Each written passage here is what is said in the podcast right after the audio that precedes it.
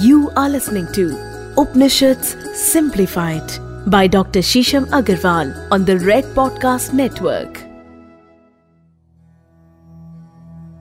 ओम पूर्णमद पूर्णमिदम पूर्ण्यात पूर्णमुदच्यते पूर्णस्य पूर्णमादाय पूर्णमेवावशिष्यते ओम शांति शांति शांति दोस्तों ये उपनिषद का पहला श्लोक है और ये श्लोक ये कहता है कि यूनिवर्स ब्रह्मांड अपने आप में पूर्ण है कंप्लीट है होल है।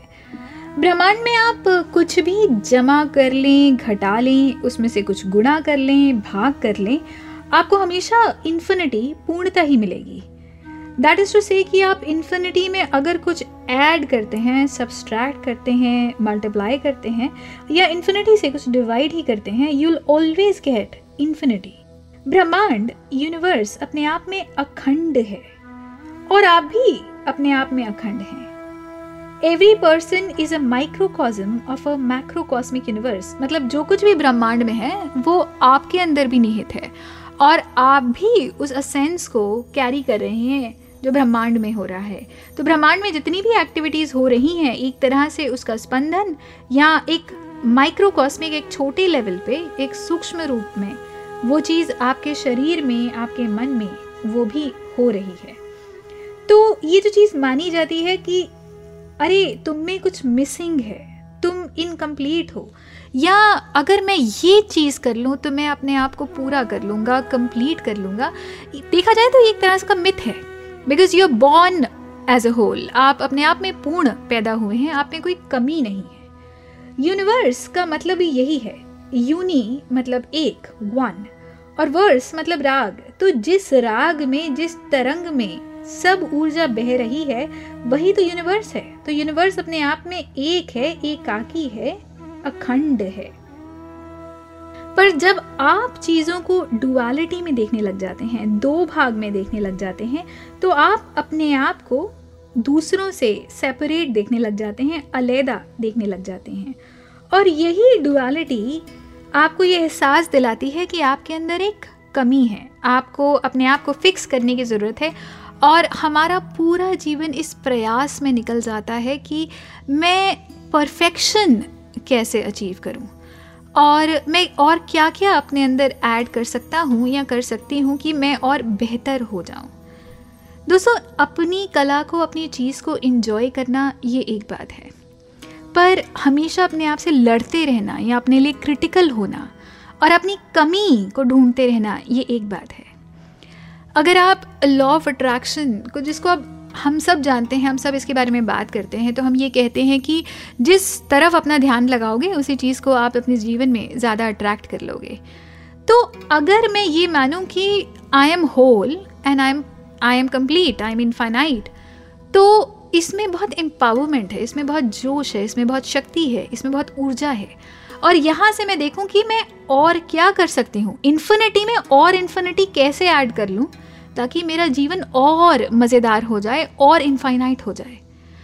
तो आप हमेशा अपने जीवन में बेहतरी की तरफ़ बढ़ेंगे क्योंकि आप अभी भी अपने आप को एम्पावर्ड पावर्ड देख रहे हैं और और बेहतरी की तरफ़ बढ़ना चाह रहे हैं। पर अगर आप अपने जीवन को ऐसे देखते हैं कि अरे, कुछ मिसिंग है, कुछ कमी है। तो आप हमेशा अपने आप को कोसेंगे कि अरे, अगर ये होता तो बहुत अच्छा होता, वो होता तो बहुत अच्छा होता तो आपका ध्यान हमेशा कमी की तरफ़ रहेगा, एक लैक की तरफ़ रहेगा। और क्योंकि वो लैक की तरफ़ रहेगा तो आप अपने जीवन में और ज़्यादा लैक और ज़्यादा कमी प्रोड्यूस करते हैं। और फिर हम कहते हैं कि, अरे यार बहुत चाह लिया इस चीज़ को, कितनी देर से इसको मैनिफेस्ट करने की कोशिश कर रहे हैं, पर हम इसको प्राप्त ही नहीं कर पा रहे। ये हो ही नहीं रहा। तो ये सब बेकार की बातें हैं, ये लॉ ऑफ़ मैनिफेस्टेशन कुछ काम वाम नहीं करता। तो एक कारण है दोस्तों जिसके लिए काम करता है और जिसके लिए नहीं करता।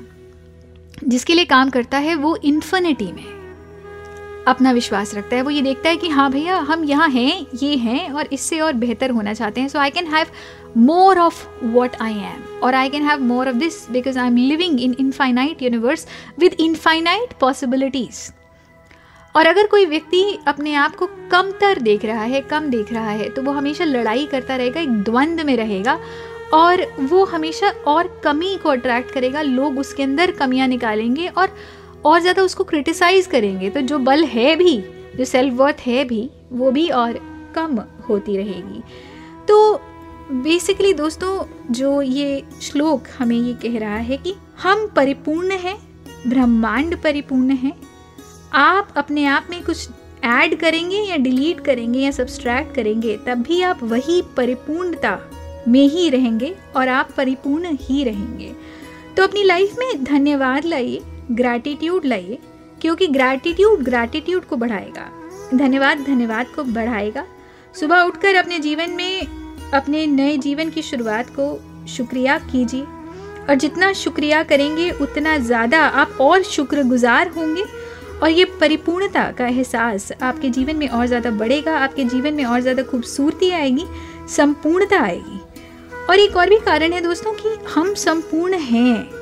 पर क्या कहें कि हम इस संपूर्णता का एहसास कर तो ये जो स्टेट ऑफ़ थैंकफुलनेस है ग्रैटिट्यूड है, यही आपको महसूस कराती है कि आप कितने संपूर्ण हैं, आपके पास क्या क्या है? और जब आप इसका ध्यान करेंगे कि आपके पास क्या क्या है तो वो क्या क्या और बढ़ने लग जाएगा। आपकी लिस्ट शुक्रिया करने की और बढ़ने लग जाएगी। तो आप एक जर्नल भी बना सकते हैं। जिसको आप ग्रेटिट्यूड जर्नल कहिए या धन्यवाद करने की एक तालिका कहिए और इसमें आप रोज़ कम से कम दस चीज़ें या पाँच चीज़ें लिखिए जो आपके दिन में हुई और जिसके लिए आप बहुत शुक्रगुजार हैं। तो ये चीज़ें आपके जीवन में बढ़ती चली जाएँगी और आप लगातार इस एहसास में और ज़्यादा परिपूर्ण होते जाएँगे कि आप कितने परिपूर्ण हैं। So you are infinite you are everything you are enough and you are the key and you are the lock धन्यवाद।